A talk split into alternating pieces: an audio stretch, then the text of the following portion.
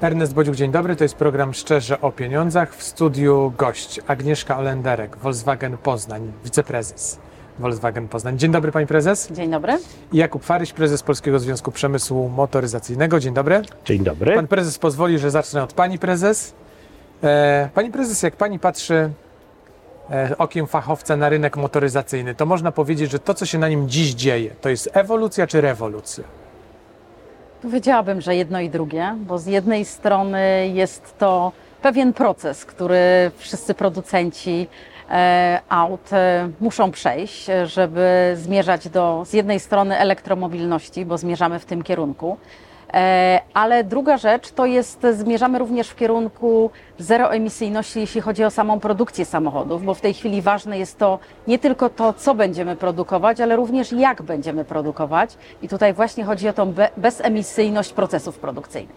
Ale to jest droga e, w zasadzie jednokierunkowa, prawda? Nie da się z niej zawrócić. Nie da się z niej zawrócić, e, bo chcemy mieć czystsze środowisko, bo chcemy żyć na przyjaznej klimatycznie planecie. W związku z tym też wpisujemy się z tym jak, w to jako przemysł motoryzacyjny.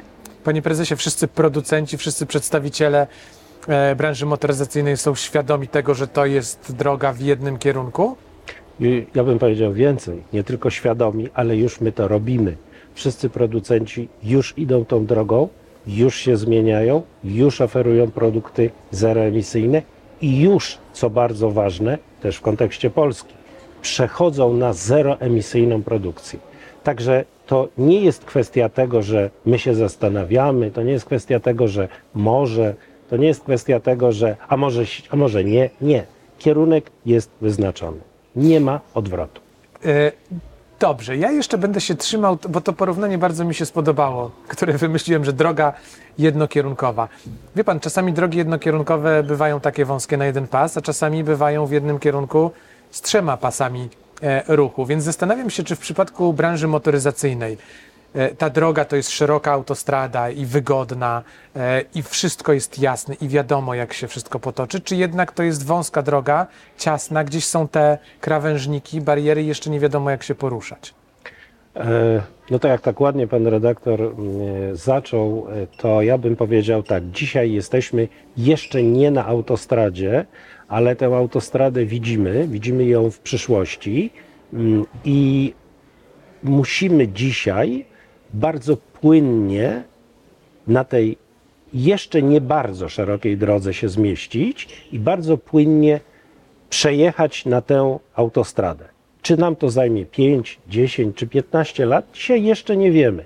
Natomiast wiemy jedno: jedziemy wszyscy tą drogą, wszyscy musimy się na tej drodze zmieścić, po to, żeby potem jechać bardzo wygodnie. To ja na tej drodze jeszcze pozostanę, bo teraz tak, tak e, wyobraziłem sobie, skoro Pan powiedział, że nie wiadomo, ile czasu nam to zajmie, nam jako społeczeństwu, to do Pani Prezes trochę, czy to nie jest jednak tak, że my wiemy, ile czasu to zajmie i Wy jako producenci macie postawione znaki nieograniczające prędkość do 30, do 50 czy do 70, tylko macie znaki nakazujące odpowiednią prędkość, bo do tego roku musicie to, do kolejnego musicie tamto i tak dalej, i tak dalej. Oczywiście tak. E, Wiadomo, że w biznesie te cele są jasno określone i tutaj odniosę się do tego po, początku mojej wypowiedzi, gdzie mówiłam o tym, że procesy produkcyjne w całym łańcuchu wartości, bo to nie chodzi tylko o zeroemisyjność procesów produkcyjnych, ale cały łańcuch wartości, czyli również bezemisyjny transport, bezemisyjna logistyka. Jeśli chodzi o ten cel, to w biznesie te cele są jasno wyznaczone. I akurat w przypadku e, koncernu Volkswagen do roku 2050 mamy być emisyjni pod względem e, emisji CO2. I my jako zakład oczywiście wpisujemy się w tą drogę i realizujemy szereg różnego rodzaju projektów, które pozwolą nam, e, czy pozwalają nam e, jechać tą drogą, czy tą autostradą. Także tutaj wiemy, w jakim kierunku zmierzamy i jakie cele musimy osiągnąć. Pani e, prezes, no to dobrze, to proszę mi powiedzieć tak szczerze, z perspektywy kadry menedżerskiej, zarządzającej takim, taką firmą, łatwo jest się wpasować w to, co zostało przyjęte, nakazane przez Unię, żeby osiągnąć te cele. Jak dużo wyzwań przed takim producentem zostało postawionych, żeby spełniać te wszystkie kroki po kolei? E, Czy łatwo? To nie powiedziałabym łatwo, bo oczywiście te takie dwa kluczowe aspekty, z którymi w tej chwili e, borykamy się albo mierzymy się, jeśli chodzi o bezemisyjność naszych, naszych fabryk, to jest e, przede wszystkim z jednej strony to kluczowe wyzwanie, które jest związane z bezemisyjnością procesów produkcyjnych i tutaj realizujemy szereg takich projektów, które nas w tym kierunku prowadzą, natomiast nie powiem, że to jest droga łatwa. Jednym z takich przykładów, którym się tutaj mogę posłużyć, to jest to, iż e, zwiększamy udział produkcji energii elektrycznej własnej w ramach procesów produkcyjnych. I teraz taki przykład, który mogę podać, że nie jest tak łatwo, to jest e, u nas budowa farmy fotowoltaicznej. E, I z tym tematem borykają się również inni producenci. E, Ponieważ taka farma fotowoltaiczna, którą w tej chwili stawiamy, e, jej termin oddania to jest czerwiec 2024 roku, e, przede wszystkim wymaga bardzo długich procesów legislacyjnych. My jako przedsiębiorstwo inwestujemy w tą farmę, ale samo postawienie, samo przygotowanie tej budowy, e, samo dołączenie tej farmy fotowoltaicznej do sieci to jest proces legislacyjny trwający ponad dwa lata.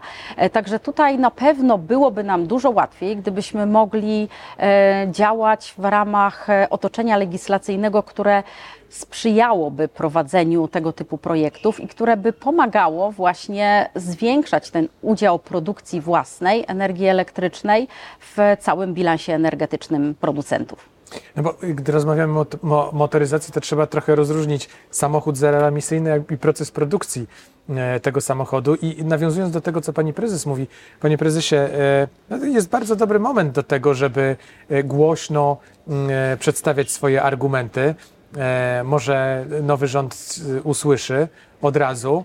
E, Co trzeba by w legislacji zmienić, żeby dochodzenie do tego wspólnego celu, którym jest gdzieś mówiąc górnolotnie czysta planeta, było efektywne, szybkie i bezproblemowe? Wspomniał Pan, Panie redaktorze, o tych wyzwaniach. To wyzwanie, no właśnie jedno, to jest to, o czym mówiła Pani prezes, czyli dostarczenie energii czystej, energii zielonej, energii taniej i energii i stabilnie dostarczanej. Kolejne wyzwanie, o tym pewnie jeszcze za chwilę, to jest e, przekonanie naszych poddostawców i dostarczenie naszym poddostawcom możliwości bycia zeroemisyjnych, bo bardzo ważny jest łańcuch dostaw, no i kadra. Ale wracając do Pańskiego pytania o rząd. No, ja jestem bardzo optymistyczny. Yy, Mamy nowy rząd, mamy mm, osoby, które ja zakładam rozumieją to, że przejście na zeroemisyjność jest absolutnie niezbędne. W obszarze naszych zainteresowań jest yy, kilka ministerstw, tych kluczowych dla nas, dla branży, czyli yy, środowiska i klimatu, czyli infrastruktury, czyli rozwoju i technologii, czyli te ministerstwa, które będą w których będzie podejmowana decyzja, jak my jako kraj, ale też jako branża, bo przypomnę, że my jesteśmy, no, w zależności od tego, jakie przyjmiemy kryteria, zawsze jesteśmy w pierwszej trójce, jeżeli chodzi o y, to, gdzie jesteśmy w Polsce, jeżeli chodzi o gospodarkę polską. Dlatego bardzo, bardzo ważne jest to, żeby ta cała zmiana przeprowadzona została w taki sposób, żebyśmy tę pozycję, którą dzisiaj mamy, a mamy dzisiaj bardzo wysoką pozycję w Europie, bo znowuż w zależności od przyjętych kryteriów jesteśmy na piątym, szóstym miejscu, jeżeli chodzi o produkcję pojazdów, części podzespołów, żebyśmy tę po pozycję utrzymali, to bardzo, a bardzo chciałbym, żebyśmy byli jeszcze lepsi. Także tak, odpowiadając bardzo krótko, ja jestem pełen wiary w to, że rozmowy z nowym rządem w obszarach, które nas, branżę motoryzacyjną, interesują, nie tylko rynku, ale też produkcji, my traktujemy te dwa obszary równolegle, równorzędnie, y, że te rozmowy przyniosą skutek. To jeden wątek, y, jeden wyraz, który tutaj padł, kadry, to zaraz sobie o tym porozmawiamy, ale ten drugi wątek jeszcze chciałem poprosić Panią Prezes o kontynuację, bo powiedział Pan, że generalnie y, jeśli chodzi o te rankingi, to zajmujemy wysokie miejsca. Ja bym chciał, żeby Pani mi powiedziała, jak Pani patrzy na własną firmę. Wie Pani, jak wyglądają firmy y, y, innych y, producentów? Czy my w Polsce możemy powiedzieć, że te fabryki, te zakłady, które są, to są fabryki nowoczesne i takie, które, które mogą być przykładem dla innych państw? Ja na pewno mogę odnieść się do tego, jak widzę swoją fabrykę. Na pewno tak. Jedną z naszych fabryk, e, fabrykę we wrześni, uruchamialiśmy we wrześniu 2016 roku pod produkcję nowego modelu. E, No i e, stosujemy różnego rodzaju rozwiązania, które opisuje się w tej chwili jednym słowem przemysł 4.0. To są różnego rodzaju rozwiązania, które pozwalają i na kooperację człowieka z maszyną, na wprowadzanie coraz większych ilości nowinek technologicznych, na ułatwianie też człowiekowi pracy.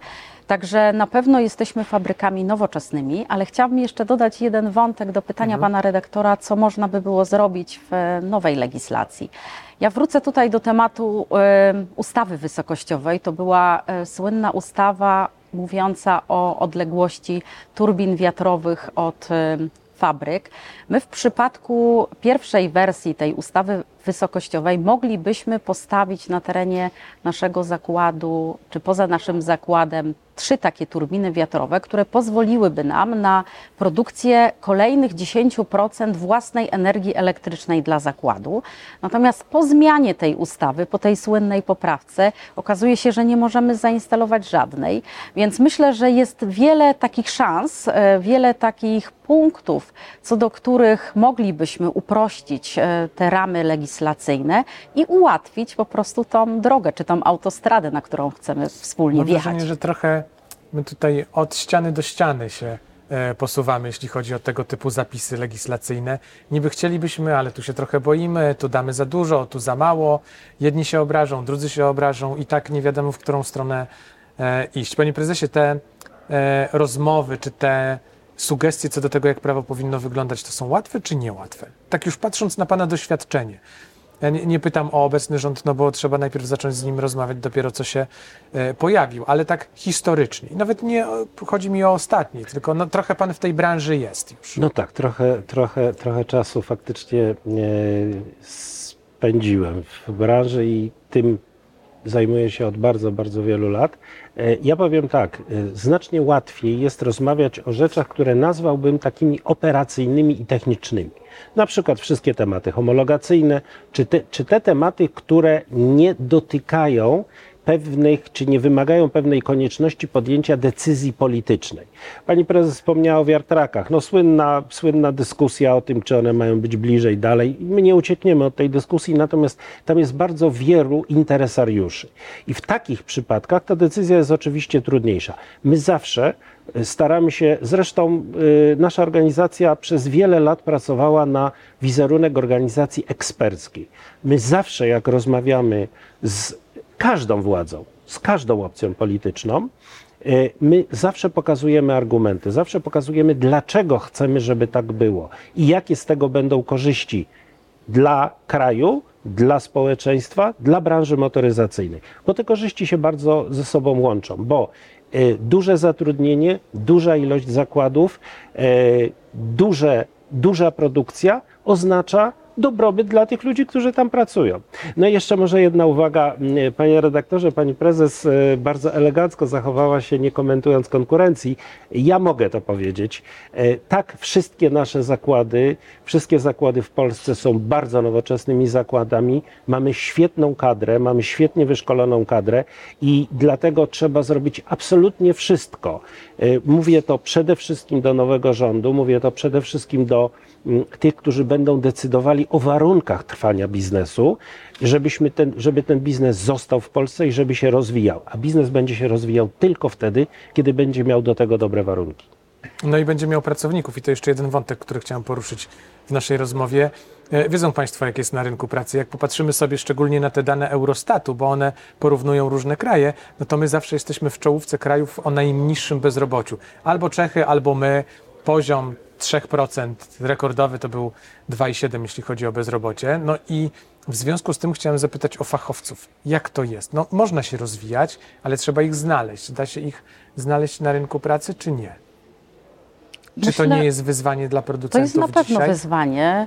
Biorąc pod uwagę Wielkopolskę, to tam ten, e, ta stopa bezrobocia jest jeszcze niższa. W Poznaniu to jest 1%, w Wielkopolsce 2,9%, więc rzeczywiście em, poszukanie pracowników czy rekrutacja pracowników jest e, niełatwym procesem. Natomiast e, wychodzę też z założenia, że w momencie, kiedy jest się zakładem, który oferuje pracownikom dobre warunki zatrudnienia, to jest pierwsze, ale e, również atrakcyjne miejsca pracy pod kątem możliwości rozwoju kompetencji.